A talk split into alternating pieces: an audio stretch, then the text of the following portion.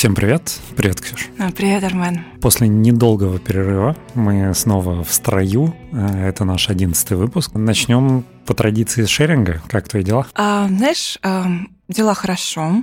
А, все спокойно. У меня состояние такое, что очень много было сделано в прошлые какие-то месяцы. Сейчас вот а, не могу сказать, что это лень и апатия, но это какое-то разрешение себе расслабиться и ничего не делать. Вот я сейчас в такой стадии, что я делаю, я просто расслабилась. Вот. Угу.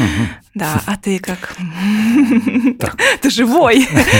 Да, да, да, это, это уже само по себе большое событие. Слушай, ну, традиционно у меня очередные там незакрытые гештальты, как обычно бывает. А have после довольно такой нетипичной, необычной командировки ну, длительной, да. я сейчас вот э, погрузился сразу в другой формат дел. И с командировкой незакрытый гештальт, э, и здесь нужно сразу погружаться во все, и это все усугубляется джетлагом там и всем остальным. Поэтому у меня такое как бы немножко подорванное настроение. Подорванное неправильное слово. Ну все и сразу, и в один момент, и в разные стороны. Да, да, вот что-то такое, немножко раздрай, да. Mm-hmm. Но в целом зато этот раздрай позволил нам спонтанно и срочно а, записать следующий выпуск для наших дорогих э, сердцу нашему слушателей. Предлагаю начинать. Да, давай. Давай.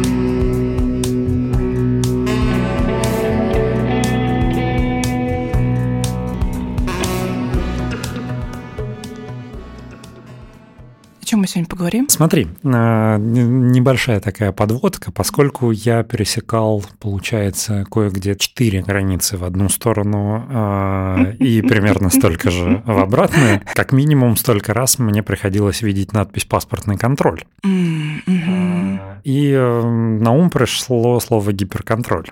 При этом, что я знаю сходу про человека, которому свойственен гиперконтроль, что одним из признаков этого является аэрофобия. Mm-hmm. И, собственно, учитывая то, что у меня было, соответственно, три перелета длительных в одну сторону и столько же обратно, mm-hmm. как бы эти мысли тоже приходили в голову по поводу аэрофобии и прочего. Возможно, гиперконтроль будет не такой долгой темой, чтобы занять им весь наш эфир. Mm-hmm. Поэтому созвучно с этим есть еще тип тема гиперопеки. И я угу. предложил ее тоже обсудить, если ты не возражаешь.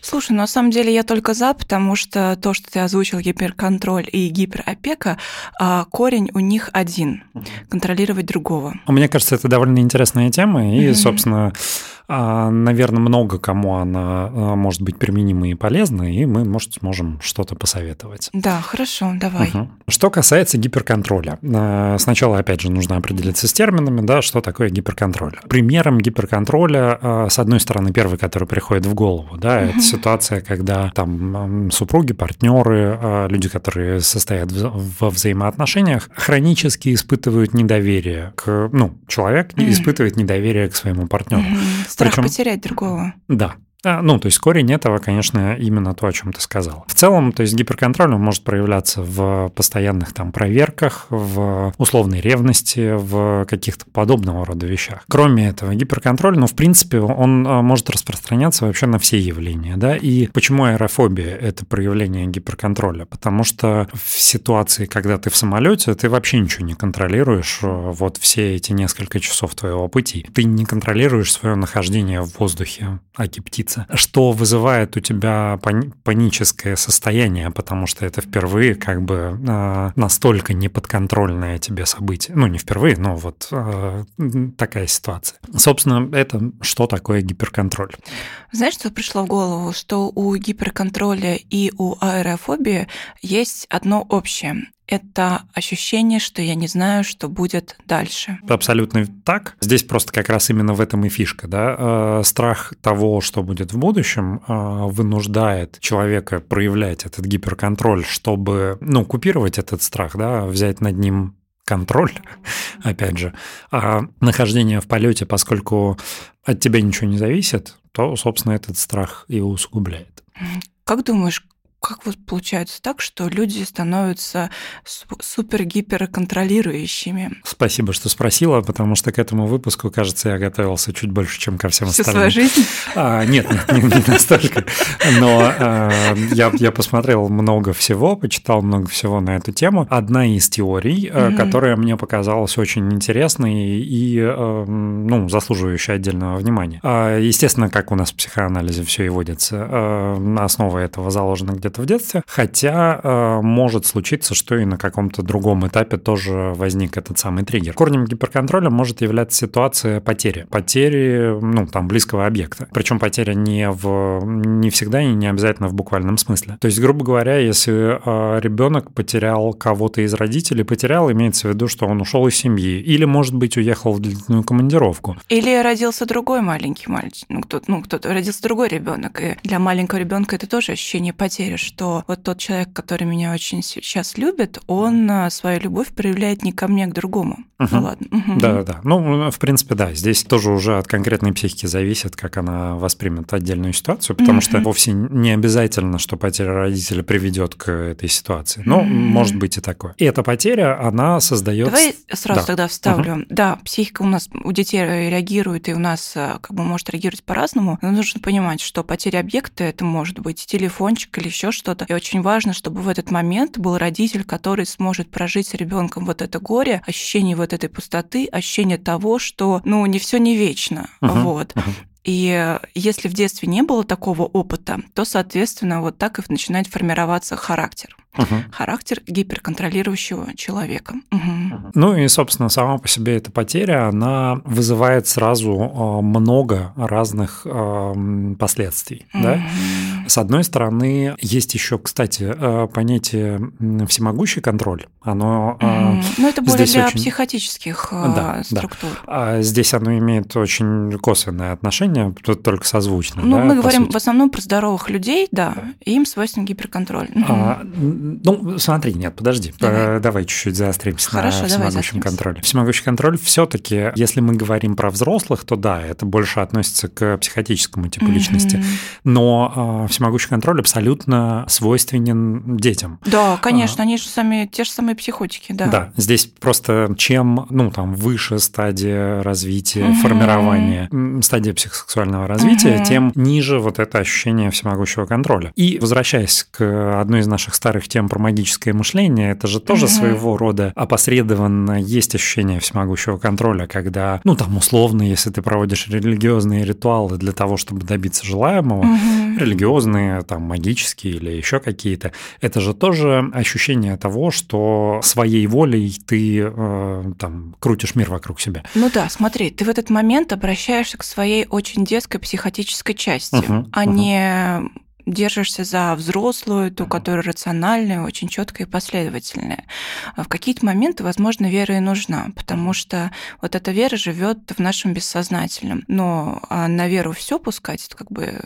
Ну, конечно, мы, мы об этом говорим, да. что это, в общем-то, эм, неправильно говорить, не норма, да, но... Э... Вера это, это норм... Вер... нет, нет, верить это нормально, но э, что отличает э, психотика от здорового человека, ребенка от взрослого человека – это то, что взрослый и здоровый человек может брать на себя ответственность и делать шаги на пути к своему развитию, на пути к своей здоровой части, та, которая ну, полностью достигла своего психосексуального развития. Полностью согласен. Так вот, к чему я про всемогущий контроль вспомнил. Да? Так. Всемогущий контроль, кстати, мы его уже обсуждаем несколько минут, мы не сказали, что это такое.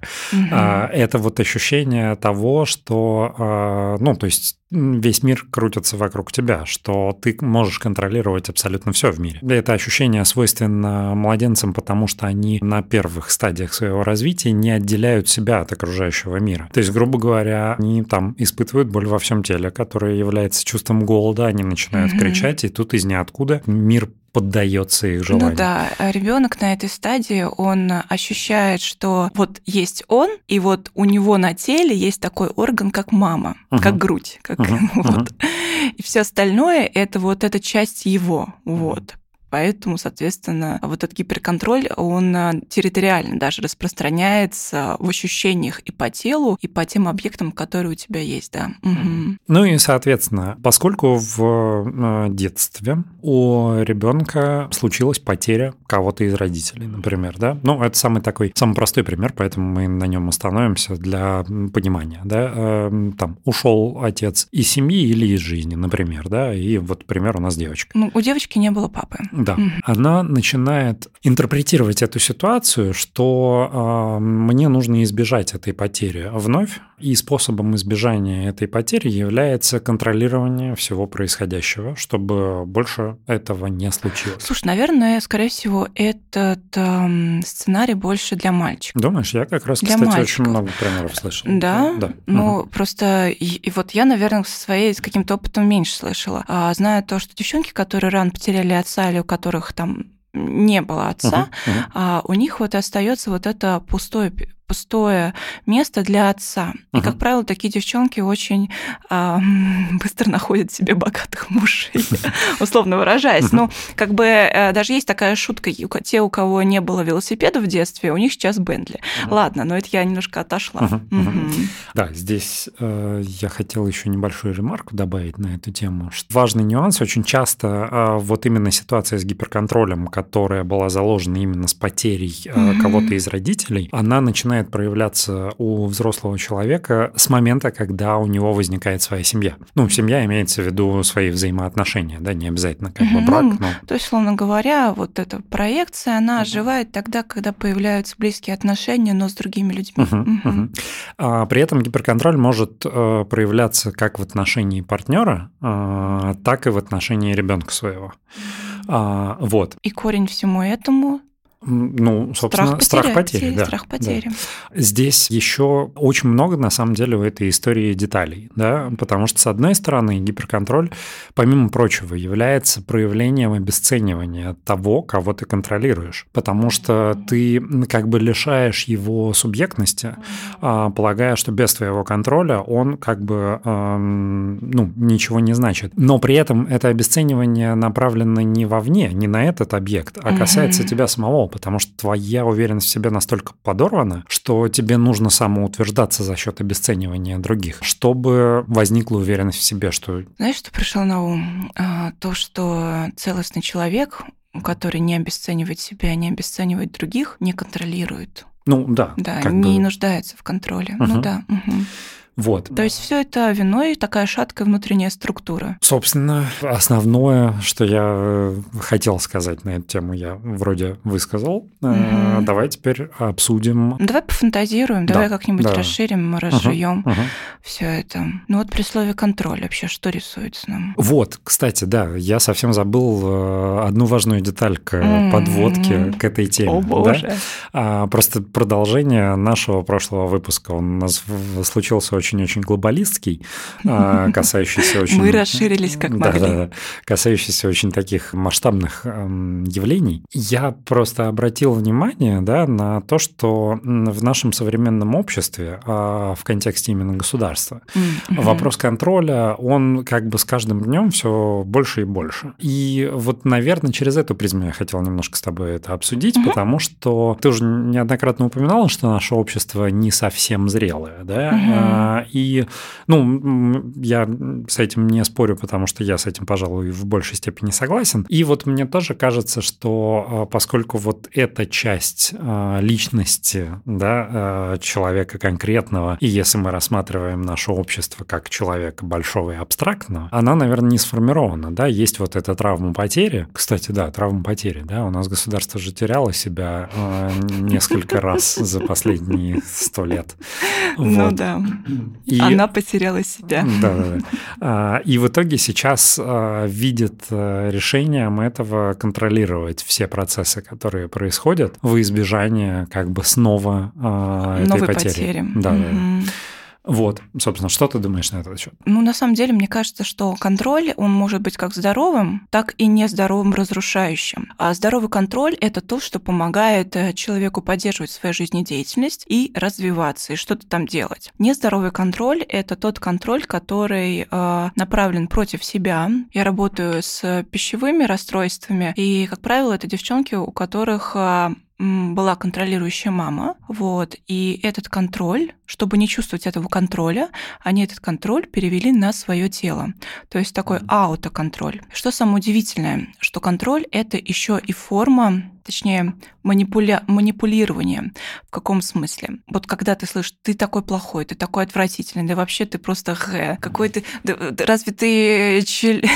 разве ты э, гражданин нашего общества или еще что? Ну, в общем, когда вот такие э, колкие фразы летят от государства или еще от кого-то, у тебя не рисуется фантазия, что на самом деле это вот способ контролировать. Контролировать за счет ощущения вины. А, безусловно. Слушай, mm-hmm. любая попытка а, вменить чувство вины – это абсолютно в первую очередь попытка манипулировать и контролировать вот конкретного человека через это чувство. Вот чтобы человеку по... Ну, давай тогда сделаем так... пойдем по такому пути. Пройдемся по тем пунктам, а, которые говорят, есть ли контроль в жизни человека, чувствует ли он извне его, вот, и что с этим потом делать. Контроль первое, что хочу сказать, то, что контроль э, как внутренний, так и внешний, он затрагивает очень много психической энергии, потому что э, контроль – это все равно защитная такая структура, защитная штука, и защищает она вот от, действительно от страха потери. Вот. Э, если вы много контролируете, вы много устаете. Это нужно держать в голове. Второе. Если вы часто испытываете чувство вины, и как будто это вам что-то родное, то, скорее всего, на вас есть действие со стороны извне кого-то другого. Очень часто такое бывает, что э, хорошие девочки, они получают э, очень агрессивную такую форму а, ответа от матери, ну, точнее, мать им прям может писать и говорить то, что вот ты такая плохая, ты мне не звонишь, ты мне не пишешь, я тебе не нужна. А что таким образом происходит? А, хорошая девочка чувствует себя плохой девочкой, точнее, виноватой девочкой, потому что она вот такая плохая, не звонит матери. Но тут, наверное, нужно углубиться в то, что не просто же так возник вот этот весь контакт. Этот контакт где-то ранее в детстве строился из управления ребенком ребенком с точки зрения вины. И вообще, на самом деле, а, хорошие люди, я считаю, что у нас в России достаточно хорошее общество, оно воспитывается на чувстве вины. Может быть, что-то еще в голову придет. Ну вот, кстати, контролирующие люди – это, как правило, обсессивный характер. Обсессивный характер – это анальная стадия. Вот, то есть на этой стадии, как мы ранее говорили, это значит какая-то была травма, значит была какая-то история а, с полтора до а, трех лет, а, связанная с приучением к горшку. Вот, ну как бы это я прям совсем по-фрейдовски говорю, условно говоря. Понятное дело, что кто знает, что там был, вот, просто последствия мы имеем сейчас. Ну вот так вот. Что-то может еще добавить? Угу. да, я еще несколько нюансов, связанных с гиперконтролем, вспомнил. Угу. Мы забыли оговориться, что речь именно про гиперконтроль, да, потому а. что контроль сам по себе, ничего страшного в этом нет. Угу. Ну, там условно, если у тебя ребенок ушел гулять, и тебе интересно, где он, это вопрос безопасности ребенка. А, а не то, что тебе да, пофиг. Да, да. да. А, но вот если ты всегда отслеживаешь, где он, если ты устраиваешь ему проверки там ловушки, условно там специально звонишь на домашний телефон, а, требуя, чтобы дома он был дома, да-да-да, угу. а, чтобы проверить, угу. это, ну, это уже может быть такие звоночки. Ну, давай пофантазируем, что там в голове у родителя, который вот так делает. А, вот э, я просто хотел чуть-чуть еще сказать про последствия такого поведения. Да? Угу. Как правило, оно имеет абсолютно противоположный результат, который может иметь двоякое значение. Угу. С одной стороны, ну, то есть, чем больше ты контролируешь партнера, да, например, своего, тем больше вероятность, что партнер, скажем, подвергнется тому, против чего ты его контролируешь. Mm, то есть он типа отыграет что-то, типа да, наоборот да, да, да. Ну, хуже. потому что здесь будет вот именно работа вот этой проекции. То есть, ну, грубо говоря, да, возьмем... Типа на зло бабушки отморожи уши? А, отчасти. Ну, в смысле, э, ну, я, я к тому, что так, такие ситуации довольно частые. Вовсе не обязательно, с одной стороны. Ну, возьмем самый типичный, самый банальный пример, да. Э, вот гиперконтролирующая жена, которая очень сильно ревнует своего мужа. А, поначалу у этого нет никаких, а, никакой почвы, это именно гиперконтроль, но со временем, во-первых, в таких взаимоотношениях снижается уровень либидо а, партнеров, и, соответственно, понижение уровня либидо, как бы странно это ни звучало, оно и провоцирует, наоборот, измены, потому что есть страх. Знаешь, что пришло в голову? Душнило. Ну, в том числе, конечно. Человек, э, партнер, как правило, задыхается, задыхается. в Кстати, могут быть даже проблемы с легкими в таких э, ситуациях. Но слушай, на самом деле гиперконтроль еще может быть, знаешь, под чем скрыт, под чем-то очень сладеньким. Таким приветики, ты как? Люблю целую обнимашки, где ты сейчас угу. находишься? Ну, ну да. Да, да. здесь же форма Надо может еще, быть абсолютно может быть абсолютно разной, да. Угу. И интересно, как вот под слащавым каким-нибудь мальчиком может скрываться жуткий контролер. А, да, и продолжение этой истории. Дальше э, возможны э, два варианта развития ситуации с гиперконтролем, который привел вот к такой трагедии в семье. Да? А, первый вариант – это самый страшный. Это человек убеждается еще раз в том, что он прав. Вот опять. Да, да, не вот опять, а типа я же, значит, была права. А, значит, его надо было контролировать, потому что вот смотрите, он действительно как бы делал то, чего не должен был делать, против Ой, чего господи, был контракт. Ох, это болезненное эго. А, вот. И, и может быть обратная история, что психика, наоборот, она же все равно у нас как бы а, природа стремится очищаться, да, mm-hmm. Человек, организм стремится выздороветь. И ситуация с этим гиперконтролем, она в том числе может быть и направлена э, бессознательным на то, чтобы ну, показать, что это неправильно, повторяя этот сценарий, пока человек как бы не поймет, что это так не работает. Слышал такую теорию, не очень в нее верю, потому что, как правило, вот э, так оно не, не отыгрывается. Знаешь, что у всего этого есть одно общее. То, что когда что-то происходит опять, как uh-huh. бы, и вот uh-huh. опять меня обманули, если человек наступает на одни и те же грабли, и дальше там uh-huh. что-то происходит, это значит то, что не был пройден этап горевания. То есть не пришло вот это осознание, что все люди отдельные, что люди вправе выбирать, что они хотят, как они хотят. Привязать мы человека к себе, к сожалению, может быть, даже к счастью, не можем. Во всех этих историях, а, то, что вот мы тут говорим, про это то, что э, забывается про этап горевания. Нам безумно страшно горевать, нам безумно страшно быть слабыми, потому что когда мы теряем гиперконтроль, когда мы что-то там упустили, мы, во-первых, чувствуем себя, скорее всего, плохими, вот, мы, во-первых, чувствуем, что нас предали, то есть поднимается очень много каких-то неприятных может быть, даже порой непонятных чувств, а чувства, они могут быть разные. И все это то, что поднимается и не находит какой-то образного самовыражения, оно потом приносит, приводит к тому, что вот эта ранка, она может просто зарасти, но внутри что-то остаться очень болезненное.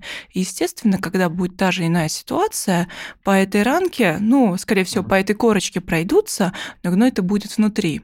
И что-то будет так вот сильно прям напирать и чувствовать, что что-то мешает, что-то вот опять. И вот тут прям очень тонкий момент. Если в одних и тех же, ну, скажем так, так, в повторяющихся отношениях, но с разными партнерами, есть ощущение, что это где-то уже было, скорее всего, вот это уже было, это и есть тот гной, который еще не отгорен, который еще не был выйден. И вот пока вот, этот, вот эта боль, она будет оставаться с человеком, соответственно, и будут разворачиваться те иные сценарии. Но это как раз вопрос о здоровой психике. Здоровая психика а, любит жить, а, как бы циркулировать по-здоровому. А циркулировать по-здоровому – это значит, когда в организме отсутствуют те или иные воспаления либо заболевания. Вот, ну это какая-то такая моя мысль. Угу. Да. Слушай, а вот э, давай порассуждаем на, ну, по попробуем дать максимально прикладной характер да, нашему сегодняшнему выпуску. Вот если человек поймал себя на, ну, на чем-то Слушай, ну, подобном. на самом деле все контролируют. Ну, опять же, здесь же вопрос как бы кон- разницы кон- между контролем и Сказала, все гиперконтролем. контролируют, как бы, ладно, прости. Не, я про то, что, ну, как бы есть степени, да, спектр от здорового до нездорового. Ну, скажем, человек поймал себя на том, что ам, Давай скажем, начнем с того, что когда человек начинает очень сильно контролировать, человек начинает очень сильно контролировать в тот в момент стресса, в момент неопределенности, фрустрации и в момент очень бол- чего-то болезненного для него. Вот. То есть вот она точка отсчета, как говорится. Так, ну подожди. Это наоборот, мы сейчас запутали наших слушателей, потому что Давай а, распутаем. если Так. как раз наоборот, если речь про момент стресса, то в моменте стресса наоборот активизируются там все органы у любого человека, Мгм. даже которому гиперконтроль не свойственен. А, потому что это нормальная реакция организма, это попытка выжить в там угрожающей ситуации. Вот, наверное, я сказала про здоровый контроль. Да, да, да, да. Поэтому, соответственно, если у вас как бы стремление контролировать не связанное с моментом стресса, Не связанный с моментом стресса, а, да. то это как бы первый звоночек, на что обратить внимание. Мгм. А дальше вопрос, насколько эта ситуация самостоятельно преодолима, или все-таки здесь без психолога не обойтись? Ну, блин, слушай, Твои мысли, предположения. Мои Мы мысли, бы- насколько Мгм. ситуация, ну, придет такой человек к психологу. Ну, идти нужно, конечно, потому что нужна психика другого здорового человека. Ну или как минимум человека, который у которого есть э, инструмент в качестве знания, в качестве супервизора, а, в качестве вообще ну, понимания динамики психики. Потому что когда приходит человек а, в психотерапию, там, либо просто на консультацию, психотерапевт, он же смотрит на психику, он же смотрит на вот эти внутренние объекты, что там происходит. Вот. а, Идти нужно психологу, конечно, нужно получить вот это какое-то обратное мнение, вот, какое-то чистое зеркало, где, возможно, человек сможет разглядеть, что на самом деле происходит, что вот он уже давно так все контролирует. Понимаешь, пандемии нет давно, давно уже, а многие люди до сих пор э, там носят маски или еще что-то. Вот, как бы у меня просто в голове возникает фантазия, что же сейчас в жизни происходит такого а, непонятного или уже давно произошло, что вот сейчас это так обязывает. Это, скорее всего, какой-то страх. Вот, страх за себя, страх за другого, либо страх, что на тебя нападут, условно говоря, вирусы на тебя нападут. Тут вот прям нужно раскра- раскручивать, я бы так сказала. Я бы пошла к психологу, но вряд ли бы я как бы там прям долго задержалась вот с такой проблемой. Вот иметь другое альтернативное мнение, иметь другой взгляд и в то же время иметь чувство принятости, то, что ты можешь получить от психотерапии, либо от психолога, если это просто а, какая-то разовая консультация, оно нужно всем. Иногда чувство принятия, чувство ощущения себя важным, нужным, вообще человеком, когда тебя смотрят как на человека, а не как на немецкую машину, которая все считает и все контролирует, просто как, э, не знаю, как что-то такое очень классное. А это очень важно, ведь формируемся мы в ощущениях. Вот. И когда ребенок маленький, он там лежит у мамы на ручках, он же не контролирует маму, он же просто ощущает себя очень принятым, теплым, хорошим таким, вот знаешь, вот самым лучшим. И поэтому я считаю, что каждому человеку нужно хоть раз попробовать такую классную штуку, как психотерапия. Потому что, ну, поделись своими ощущениями. А, ну, слушай, мне кажется, было бы странно, если бы мы считали иначе и продолжали, и имели бы психологическое образование и продолжали вести Знаешь, какую подкаст? динамику я у себя отметила? А, У меня иногда появляется какая-то мысль, да к черту всю эту психотерапию, нафиг это все, надо любить себя, и все будет прекрасно, и вообще просто это все был... Маленький коуч в тебе поднимает революцию. Да, знаешь, кто во мне поднимает революцию? Во мне поднимает революцию человек, который не нуждается в теплоте, человек, который не нуждается в нежности, в нежности, человек, который не нуждается в принятии. А за этим стоит очень такой э, большой страх, опять же, что тебя будут контролировать, потому что, идя в психотерапию, тебя начинает контролировать психотерапевт и сеттинг, а с этим нужно быть как-то мириться. И кому-то действительно с этим очень сложно, а кому-то это идет и на пользу. Мгм. Вот. Небольшое лирическое отступление, кстати, по поводу э, неэффективности гиперконтроля э, в отношении тех целей, для которых он проводится. Да? Метафорический и образный пример. Собственно, моя командировка была в Боливию. Да, э, о боже, и, расскажи про нее. Э, я чуть про другое, без особых подробностей. Э, когда я туда летел, мои коллеги, которые находились там, попросили привезти им табак для кальяна. И по боливийским нормам э, в страну запрещено ввозить более 500 миллиграмм табака. Да ладно? А, да, да, в любом виде, да. А, собственно, мои коллеги попросили около одного килограмма. А, я подозревал, что это может быть выше нормы. И, и чтобы было понятно, да, а Боливия, она, ну, очень специфичная страна, конечно. Ну, еще да. Ну, там э, контролируется очень много всего, но это совершенно не работает, да. Ну, то есть там до сих пор самолет, который летит в Боливию, э, все, кто находится внутри, должны быть в масках. И сред... ну, то есть там три ряда и э, проход, и еще три ряда, да.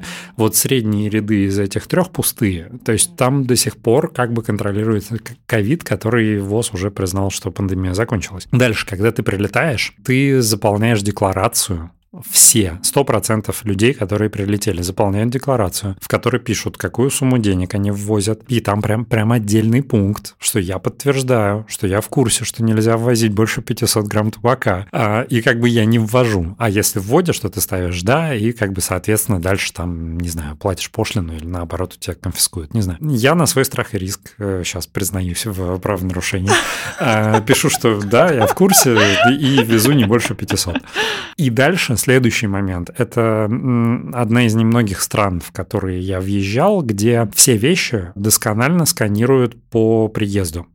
То есть, грубо говоря, а, обычно как, как обстоит ситуация в аэропорту? Ты проходишь сначала паспортный контроль, потом забираешь свой багаж, а потом у тебя выбор – красный коридор или зеленый коридор. Зеленый коридор, если ты считаешь, что тебе нечего декларировать, красный, если тебе что-то нужно декларировать. Ты сам идешь в красный, там все заполняешь, там один сценарий.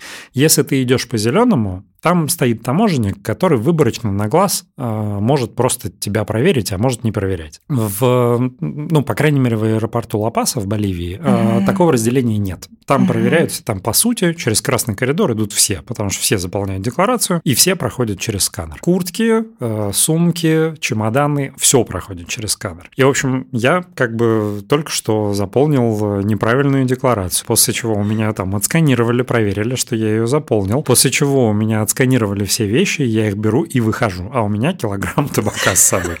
Говоришь, как будто у тебя килограмм а, нет, нет, там, э, знаешь, э, кто ж Тулу со своим самоваром? В Боливии вообще-то а, легальное выращивание. Кино это, это э, мы это категорически осуждаем. Наш звукорежиссер запикает название того, что было произнесено, чтобы мы не нарушали законодательство. Я, кстати, недавно ела конфеты с Прекрасная штука. А, это было за пределами Российской Федерации, потому что как бы нарушение закона – это плохо. Собственно, я к чему? Это небольшое лирическое отступление, интересная история для слушателей, а, чтобы как пример, конечно, он очень э, притянутый за уши. Mm-hmm. Того, когда ты гиперконтролируешь, ты, скорее всего, ничего не контролируешь, потому mm-hmm. что а, ты формально себя убедил в том, что окей, вот я все проконтролировал, но все вышло из-под контроля, потому что ты не можешь держать под э, своим вниманием все. Как раз в этом-то и специфика обычного контроля. Ты контролируешь то, что необходимо контролировать. Знаешь, к чему хочется вернуться? Хочется вернуться к эмоциональному интеллекту, mm-hmm. что когда человек гипер что-то контролирует, у него как будто отключается способность мыслить и рассуждать логически. Ну да, конечно. Я думаю, дело не, не только и не столько в контроле, сколько mm-hmm. в, когда, скажем, состояние стресса, да, гиперконтроль, наверное, это перманентное состояние стресса, mm-hmm. потому что э, вот это вот постоянное чувство страха, которое вынуждает тебя все контролировать, это и есть тот самый стресс. Mm-hmm. Слушай, знаешь, что голову пришло? Либо, а, либо ты их, либо они тебя. Ну, в какой-то степени, да. Mm-hmm. Слушай, ну так или иначе, мне кажется, что, ну, как говорил Будда, жизнь – это страдания, да, а Пожалуйста, страдай. Не, не, ну в смысле, так или иначе, жизнь полна борьбы в какой-то степени. Просто вопрос в том, человек постоянно находится в состоянии этой борьбы или периодически. Мне кажется, вот эта борьба должна быть направлена в какой-то степени на себя, нежели на окружающее. Потому что вопрос того, что происходит а, извне, а не внутри, э, это всегда вопрос того, что происходит внутри. Mm-hmm. Вот. И я считаю, что гиперконтроль, он, как правило, передается по наследству. Условно говоря, кто-то из родителей или кто-то из близких, или там тренер, или кто там воспитательница были очень гиперконтролирующими. И ребенок в детстве это съедает, условно говоря. То есть он забирает вот это свойство, вот этот объект э, гиперконтролирующий к себе внутрь. И в какие-то очень стрессовые ситуациях, либо еще в каких-то в любых ситуациях, знакомых ему ситуациях, он его, условно говоря, включает и вот показывает. Вот, угу. получай. Вот, кстати, мне кажется, это как раз удачный переход к теме гиперопеки. Потому угу. что, ну, вот, наверное, именно гиперконтроль, проявленный в отношении ребенка, это как бы гиперопека и есть, по сути, как в определенной степени одна из форм. Ну, когда, ну, ребенок находится под угу. пристальным контролем, что оправдывается на самом деле. Знаешь, даже не столько под гиперконтролем, а под таким контролирующим взглядом, что я все вижу, я все знаю, ну как бы то, что вот условно говоря родитель может транслировать. Угу. У этого есть два основных последствия, да, э, возможных. Первое – это ребенок вырастает неприспособленным к самостоятельной жизни и инфантильным, когда он не вырастает. Ну да, да, ну, что как бы имеется в виду, да, а, вырастает как бы физически, но не психически. Либо наоборот, возникает момент подросткового пубертата и вот проявления подросткового антисценария, да, когда там гормоны вынуждают подростка все делать наперекор родителям. И тогда случается во все тяжкие, когда там может быть... Э, ну, человек вырастает зависимым. Ты про это хочешь сказать, да? Когда во все тяжкие? Или... Ну, это не бунт. совсем. Не а, совсем. Поняла. Да, ну, во все бунт. тяжкие это бунт, это протест. Э, протест это... против контроля. Да, и то есть, если до этого контролировалась вся жизнь, то здесь начинается там употребление алкоголя и наркотиков. Э, ну, зависимое такое поведение. Необузданная половая жизнь, там, бесконтрольная и так далее, что, ну, как бы является mm-hmm. вот этим протестом. Но это не протест, даже форма зависимости от родителя. А любая зависимость, она рассматривается рассматривается как зависимость от первичного объекта. Uh-huh. Первичный объект – мать, условно говоря. И вот этот эм, и чтобы не чувствовать, условно говоря, взгляд вот этой контролирующей матери, а, происходит история, соответственно, зависимостью. То есть ищется объект извне. Uh-huh. Вот. Угу. Можно назвать это вовсе тяжкий, конечно, тоже как формой бунта. Uh-huh. Как правило, бывает так, что люди, победившие ту или иную зависимость, они вот как-то вот что-то с ними происходит такое, что они прям взрослеют, да. Кстати, раз уж мы затронули тему секса, и тем более, что у нас этот, э, как его, фрейдистский подход э, ну, довольно конечно, странно. все мы... есть член, да, все есть секс, да. Э, довольно странно, что мы особо ничего подобного до этого не, не обсуждали. Здесь еще важный нюанс, связанный с гиперконтролем. Uh-huh человек, у которого как раз вот это вот ощущение, э, ну, есть проблемы с гиперконтролем, угу. у них большие проблемы именно с получением удовольствия от секса, потому ну, что да. секс предполагает бесконтрольный процесс сам по себе. Угу. И то есть э, это должно быть полное расслабление, когда человек не может себе позволить полного расслабления. Угу. И это тоже один, скажем, из э, факторов и звоночков, на которые ну, можно обратить внимание. Знаешь, какой-то прям пришел такой фрагмент из э, какого-то фильма, я не помню, когда там они занимались сексом, у нее над кроватью висела икона, что ли. Угу. Ну, то есть, вот, то есть, представляешь, вот как получить удовольствие, когда у тебя над кроватью икона, условно говоря. Ну вот да, как бы я про что? Про то, что а, вера, религия еще не дает получить удовольствие. Ну, потому ладно, что, я... ну, нет, ну, да. давай мы обсудим довольно интересная тема. А, потому что религия тоже стремится контролировать человека. Да, да. Церковь а... очень стремится, э, да, контролировать за счет того, что вырастают очень хорошие, послушные угу. гражданины. Ну, да. в принципе, как бы в моем мировосприятии, угу. да, религия это по сути, и, ну, непосредственно инструмент контроля населения. Mm-hmm. Да? То есть я не утверждаю, что эта теория абсолютно верна, а, но в моем понимании, как правило, религии принимались на государственном уровне государствами. Mm-hmm. Как правило, руководители этих государств были далеко не самыми благочестивыми, да, благочестивыми представителями тех или иных религий, но принятие религии носило именно цель обуздания и контроля над э, своим населением. Мы этому, опять же, возвращаемся к теме глобализации, экстраполяции нашей темы от человека на все Ну да, слушай, это, ну, я считаю, что всегда очень важно смотреть а, на любую ситуацию и в приближенном каком-то формате, и немножко в удаленном, с точки зрения, чтобы, знаешь, а, чувствовать вот эту середину. Вернемся к гиперопеке все-таки. Давай, давай. Вот э, гиперопека, собственно, может иметь два последствия для конкретного ребенка. Но в чем же корень э, при этом? А, ну и помимо этого, у ребенка еще и насаждается чувство вины э, такое, да, гораздо сильнее. Гораздо, ну не то, что э, гипер, да, чем обычно. А, в идеале вообще ребенок не должен вообще никакой вины чувствовать перед родителем в любом взаимодействии, условно говоря. Он должен чувствовать себя нормальным, хорошим, он, это его жизнь, он выбирает то, что он хочет. Вот. Про чувство вины у ребенка и потом у взрослого человека, условно говоря, что то есть гиперопека во взрослом возрасте это ощущение чувства вины. Uh-huh. Вот, чувство вины, а, что я плохой, uh-huh. что я что-то там не так делаю, что я либо еще что-то. Uh-huh. Это говорит о том, что есть эмоциональная, ну как бы это нормально, есть эмоциональная связь с родителем. Но испытывать вину это вот э, как бы это не норма. Что должно быть в норме? Даже если вы испытываете чувство вины, в какой-то момент вы должны внутренне себе сказать, да пошло ну все к черту. Я взрослый человек, и я имею право не приезжать, я имею право не звонить, я имею право жить свою жизнь. Что родители делают через гиперопеку? Они хотят продлить себе психологическую жизнь. Я здесь еще хотел бы добавить один момент, э, ну, одну из э, теорий и версий, которые я слышал, что, в принципе, сама по себе гиперопека, она, как правило, родителям объясняется тем, что я там очень сильно люблю своего ребенка, я беспокоюсь о нем там и так далее, но это не про любовь и не про беспокойство, это скорее обратная ситуация. То есть, грубо говоря, пример, да, конкрет, отдельный, он не означает, что все подобные ситуации такие, но вот вот есть пример, когда женщина, например, от нее ушел муж, она осталась одна с ребенком. А, с каким, с каким полом, интересно? Ребенок, а, мальчик, Здесь девочка? не столь принципиально. Ну хорошо, в той, в той давай истории, пофантазируем, давай назовем. Осталась с мальчиком. Ну, с мальчиком, мальчиком да, да. да, окей. И проявляет по отношению к этому мальчику гиперопеку. А, ну, да, вот, окей, с мальчиком это сценарий прям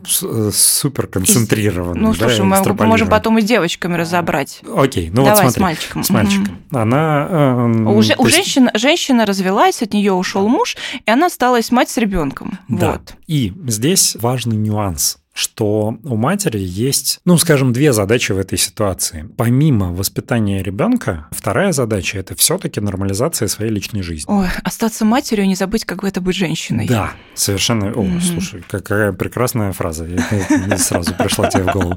А, так вот, как правило, ну не как правило, и возможны ситуации, когда одну из этих опций мать отключает, и как правило это остаться женщиной. Остаться матерью. Наоборот, она ну, скажем, окей. концентрируется на том, что все, я теперь мать. А, мать-кукушка. А, да, и дальше эта концентрация является угу. гиперопекой. Mm-hmm. Но да. инструментом дальнейшей манипуляции в отношении ребенка да это то, что... Да, э, да, Но ты... проблема в том, что ребенок не виноват в том, что мать mm-hmm. так расставила приоритеты. Да. А, то, что мать как бы не посвятила своей личной жизни какую-то часть себя и своего времени. Mm-hmm. И здесь не про любовь а, сильную к ребенку, здесь про то, что попытка построить свою личную жизнь а, казалась ей настолько сложной и непреодолимой задачей, что она ее отмела и нашла себе оправдание то, что я типа посвящаю себя ребенку. Знаешь, это еще и про дикую ненависть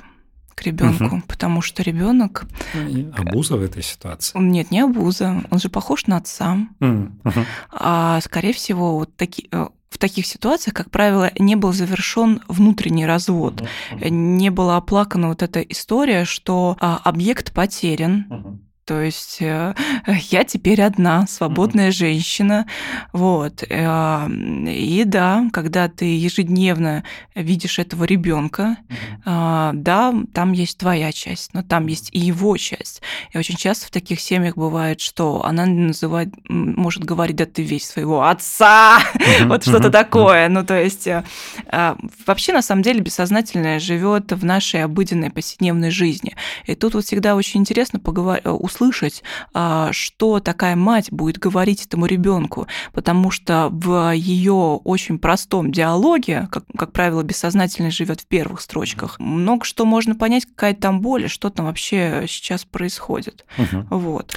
Здесь очень важно оговориться, что при всем при том, что для нас ну, несколько очевидно, да, кто там в чем виноват и так далее. Мы никого не, не виноватим. Да, мы ни в коем случае никого не обвиняем, потому что процессы эти очень часто часто бесконтрольный. Человек, ну, не в полной мере отдает себе отчет, да, что происходит. Это стрессовая ситуация, каждый справляется с ней как может. Знаешь, все испытывают боль.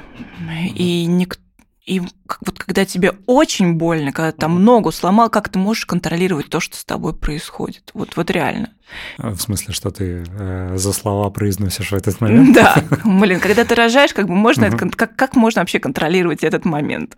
Вот. Э, мы все в моменты боли, в моменты э, крайне каких-то таких подавленных э, ситуаций, когда мы испытываем... Э, лучше, что можем испытывать, это пустоту. Угу. Потому что, как правило, это просто потерянное сердце. Угу. Угу. Um, Теперь касаемо прикладного характера, да, что мы можем порекомендовать э, людям в этой ситуации?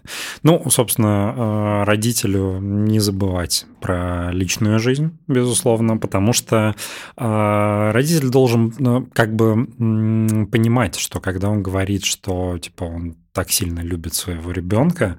знаешь, когда лукавство. мы говорим «я тебя так сильно люблю», угу. это всегда показатель того, что мы очень нуждаемся в любви. И здесь ну, нужно понимать, что э, любовь это вещь односторонняя, да, она не, если, ну как, как выдать доверенность, ты, простите юридические примеры, ты не, это, э, не то, что ты ее выдал, не порождает обязательства человека, которому ты ее выдал. То же самое требовать от ребенка какой-то компенсации за, да, да, любовь. за свою излишнюю любовь нету оснований. Тем более, что, опять же, всегда следует помнить, ребенок как бы не просил себя рожать в любом случае, поэтому эм, он не рождается с обязательствами перед родителями. Эти обязательства возникнут э, сами собой, если это здоровые взаимоотношения с этими родителями. Они возник... это, это, знаешь, возникает привязанность. Угу, угу. И, люб... и привязанность – это проявление в том числе и любви. Да, возникает возникает, собственно, а, детская любовь к своему родителю, если это здоровые взаимоотношения. Угу. Знаешь, что самое удивительное? Если а, в детстве была очень здоровая какая-то привязанность, здоровые такие угу. теплые отношения, то ребенок по жизни очень легко и просто идет в жизнь. И он легко строит отношения, он легко находит любимое место своей работы, он легко реализуется в хобби. То есть это у него не происходит так, что все как будто на квадратных колесах, условно говоря. Сначала я страдал, потом нашел э, а, или нашла того mm-hmm. самого. Mm-hmm. Вот. Э. Собственно, я свою мысль закончил, да. Да, вот и я свою тоже. Слушай, мне кажется, что мы а, потихоньку приближаемся к нашему сеттингу, хотя mm-hmm. у нас какой-то прям активно динамичный разговор мы с можем, первой минуты. Да, с первой минуты, да, действительно. Я хотела сказать, если у нас еще есть время, то мы можем просто быстро пройтись по ситуации, если девочка осталась, например, с мамой, mm-hmm. вот, то есть мы разобрали ситуацию, когда да, отношения, да, да. взаимоотношения, да. да. А, смотри, а, в любом случае, когда происходит развод и ребенок остается как бы ни с чем, понятное дело то, что кто-то из родителей испытывает нереальную боль. Ну, как правило, оба испытывают очень много а, сильных чувств. Кто-то вину, кто-то дикую боль за то, что вот так вот все произошло. Ну, как бы а, а, ссоре а, невозможно больше терпеть это страдание. Вот. И, как правило, очень часто забываются что вообще происходит с детьми. Потому что дети, а, особенно если это возраст там, до 12 лет, они могут чувствовать, что как будто они виноваты в разводе. Даже не то, чтобы 12, до 14, я бы даже сказала, они бессознательно будут навязывать все свои истории, что они были виноваты в, в разводе, что они были плохими, что вот если бы они поступили где-то вон так, не получили там пятерку по какому-нибудь экзамену, то, возможно, бы это спасло брак. То есть что мы имеем в результате развода? А, женщину, которая в большей степени мать, нежели а, девушка, а, которая хочет построить свою личную жизнь, и ребенка, в данном случае, например, это девочку, которая испытывает бессознательно огромное чувство вины, потому что всегда и в то же время нужно всегда держать в уме, что в вине всегда очень много подавленной злости. То есть злиться а, ребенок может злиться а, на себя, на ситуацию. Ну, там дальше нужно смотреть индивидуально. И что происходит в таких семьях? А, таких полусемьях, мать начинает, ну, кстати, может и с мальчиками тоже такое произойти, в качестве гиперопеки они начинают искать опору и вот эту подушку в ребенке. То есть, представляешь, использовать ребенка как ну, такой расходный материал, я бы даже назвала. И что вот испытывает такой ребенок? О, я думаю, там огромный спектр эмоций, которые он испытывает, да. Очень много обязанностей, очень много такой принадлежности. Я не могу бросить своего родителя, я не могу повторить вот эту, знаешь, травмирующую ситуацию для своей матери. И что происходит? Очень больно произ... ну, сделать сепарацию, условно говоря. То есть э, очень сложно начать свою взрослую жизнь. А взрослая жизнь это равно психосексуальное развитие развития. Угу. Да. Вот, кстати, да, здесь угу. очень важная деталь, э, которую мы не затронули в этой истории, да, угу. что вот эта гиперопека, которая стала последствием а, концентрации, там, ну, условно, матери, хотя ситуация может быть и с отцом, да, угу. когда ребенок остался э, один с отцом, да, да. А, она просто реже на практике угу. встречается. Эта гиперопека, она впоследствии создает препятствия для сепарации, которые угу. создает сама мать, то есть угу. сам родитель. А... Мать бессознательно удерживает ребенка. Да. Да. Гиперопека бессознательное удержание ребенка в его детской позиции, хотя он же растет. Угу. И причем, ну, как бы это опоздание сепарации может э, занять всю жизнь. А, Слушай, есть... на самом деле, да, опоздание сепарации может занять всю жизнь, но как бы это будет проявляться и на здоровье. Угу, конечно. А, и здесь, э, ну, это просто такой чудовищный клубок э, всего. Ну, то есть ты у меня спросила, да, что испытывает mm-hmm. ребенок. Здесь миллион всего. Ребенка может, э, ну, там, помимо чувства вины, которое постоянно будет насаждать мать, а отсутствие там, ну, инфантильности, отсутствие возможности жить самостоятельной жизнью, mm-hmm. потому что нету практики для этой самостоятельной жизни, потому что мать не отпускает. Огромный спектр эмоций, отсутствие возможности, по сути, строить новые взаимоотношения, потому что если эти взаимоотношения с родителем э, носят еще более перверзный характер, mm-hmm. то родитель может начать ревновать э, ребенка при попытке этого ребенка заводить свои взаимоотношения. Да, да. с кем ты там гуляешь, тварь. Да, да, да, да. Ну, ну причем, ну, без слова тварь, буквально э, вот с кем ты там гуляешь, не общайся с ним, он мне не нравится там и так далее с ней. Все, что угодно возможно. Мы, конечно, не берем совсем нездоровые истории, которые, как правило, мы потом читаем в... Знаешь, пришла шутка очень смешная. Да. Сама придумала. А, если вы хотите построить счастливые и здоровые отношения, осмотритесь, может быть, рядом с вами мама. Это ужасная шутка. Вот, Отвратительная как, шутка. Как раз именно вот это мы имеем в виду, что это совсем нездоровые отношения. Да. Вот, кстати, небольшое, еще небольшое лирическое отступление перед финалом. Простите, если вдруг мы на какой-то из вопросов, которые у вас возникли в рамках этого выпуска, не ответили, вы можете нам написать, потому что мы очень э, ждем и очень активно читаем все, что нам приходит на почту. Поэтому пишите вашу обратную связь. А лирическое отступление про другое. Вот э, перверзные нездоровые отношения между матерью и сыном, угу. они очень часто встречаются в историях про маньяков. Как правило, американских, потому что про американских пишут чаще, но к сожалению, у нас в стране их тоже немало. Просто в советское время вообще было не принято как-то озвучить, да и следствие работает как может, не так эффективно. Ну да, если что-то что маньячное происходит, ищите мать. Ну, в том числе, не только. А, например, а, вот есть... Хотя, Хотя, да, чаще мать. Хотел привести пример Джеффри Даммера, про которого Ну-ка. на Netflix вышел очень э, хороший сериал там в прошлом, по-моему, году. Мгм. Но я сначала подумал про то, что ребенок ничем не интересовался в детстве, э, Джеффри Даммер.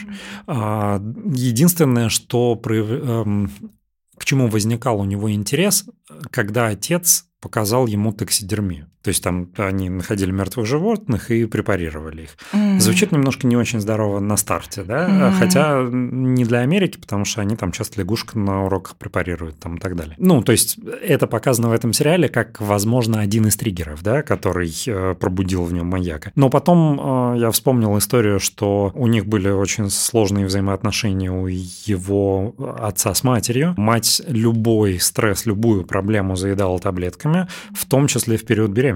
И я вот не помню, они были в разводе или нет, а, что тоже как бы, по-моему, были, и это тоже сказалось на ее психическом состоянии, что отражалось на ее взаимоотношениях с Джеффри. Мать уже при беременности хотела его убить. Ну, там не так это показано, конечно. Ну, какое-то э, такое ощущение возникло, да. Ну, у меня от просмотра этого фильма и от ознакомления с информацией про Джеффри Даммера возникло, наоборот, ощущение, что дело не в нем, а это, в принципе, ее способ решения любой проблемы – это таблетки. То есть у любой проблемы есть таблетка от любой проблемы, да, и как бы любой стресс, любое недовольство – это всегда Но можно… американское общество очень сильно построено там на флоксетине, на вот этом Мгм. всяком. А, Ну, не без этого, конечно. А, По поводу лирического отступления, да, еще э, нюанс. Тема маньяков, она может много для кого быть интересной. Это Сейчас, сейчас я привожу свои оправдания. Да? Это не является признаком какой-то перверсии со стороны того, кто интересуется, а как раз наоборот. И здесь мы вспоминаем э, игрушку Хаги-Ваги, которая там э, год или два назад была очень популярна среди детей. Это э, способ контролировать, наш подкаст ведет сам Мгм. себя, способ контролировать свои страхи, потому что, ну, то есть Хаги-Ваги это на самом деле терапевтичная игрушка для Мгм. ребенка. Она клевая. А, Да, потому что эта игрушка страшная, а ребенок берет свой страх под свой контроль. Он контролирует эту игрушку, она принадлежит ему, и он перестает бояться. С интересом в отношении истории с маньяками примерно то же самое. Э, Человек, который интересуется этой темой, это не значит, что он там типа готовится, да? Это наоборот про то, что эта тема для него, возможно, в какой-то степени пугающая, но он свой страх как- раз а, преодолевает через познание вот этой истории. И это тоже, кстати, про в какой-то степени гиперконтроль. Гиперконтроль, почему а, как бы а, аэрофобия, да, признак гиперконтроля, потому что ты не знаешь, как там что работает, и тебе от этого страшно. И, кстати, одним из способов преодоления именно аэрофобии является максимальное ознакомление а, Чтобы пассажира с информацией о полете, о том, как работает двигатель, о том там, э, ну, то есть там есть целые курсы лечения аэрофобии, которые Мгм. направлены на максимальное информирование человека Класс. о том, как там работает самолет, как он летает и так далее. Господи, как прекрасно наша тема опять э, за- за- зациклилась э, сама на себе. И я думаю, что мы можем переходить к заключительному шерингу. Давай. Тебе слово. А, мне кажется, выпуск а, действительно наш подкаст ведет э, себя сам. Когда ты действительно рассматриваешь одну тему, неожиданно открывается вот этот целый букет из всего того, что строится жизнь человека, и это как ответ на вопрос, откуда появляется гиперконтроль. Что бы хотелось бы сказать нашим слушателям, ищите а, Я думаю, что в жизни каждого есть гиперконтроль. Я думаю, неплохо было бы себе ответить, как он появился в моей, моей жизни и какую функцию он выполняет для меня. Вот так. А ты? Здесь, да, кстати, элемент самоанализа а, именно в контексте этого. То есть сначала отследить а, у себя гиперконтроль, потом отследить у себя момент, что могло его породить, что я потерял, а после чего я решил, что я должен все контролировать, чтобы больше не терять. Это первый шаг к решению. Ну, это просто продолжая то, что Ну, ты такая, сказал. знаешь, легкая саморефлексия. Она никому Мгм. никогда не мешала. Конечно. Ну, вообще, э, рефлексия всем очень полезна. потому что, ну, не почему, она полезна. Ну, просто полезно, да, просто да, полезно. Примите. А, вот. Слушай, мне прям очень интересно, каким получится этот выпуск. Пока что у меня абсолютно уверенность, что он потрясающий. Мне уже не терпится его переслушать. Я первый бегу ставить лайк. Да, я И вы тоже не забывайте ставить. Всем большое спасибо, что были сегодня с нами. Обязательно пишите нам а, свои мысли, свои пожелания. Кто хочет прийти к нам в гости, мы, в общем-то, готовы рассмотреть это с удовольствием. Кто стесняется приходить, но хочет, чтобы мы разобрали какой-либо кейс, пишите нам в личку, если вы ее знаете, либо пишите нам в почту, а, потому что она под э, каждым анонсом о наших выпусках. Мы бескрайне благодарны вам. Я очень счастлив вернуться домой. Чувство дома, кстати, это прям, э, наверное, отдельная Может тема, в следующий раз, раз, да, раз поговорим про дом. А, с удовольствием. Угу. Ну, а, это не анонс, мы посмотрим. У нас еще очень много тем, которые мы разберем. Нужно определиться с графиком. Все, я, я сегодня прям очень словоохотлив. Всем спасибо и пока-пока. Всем пока. -пока.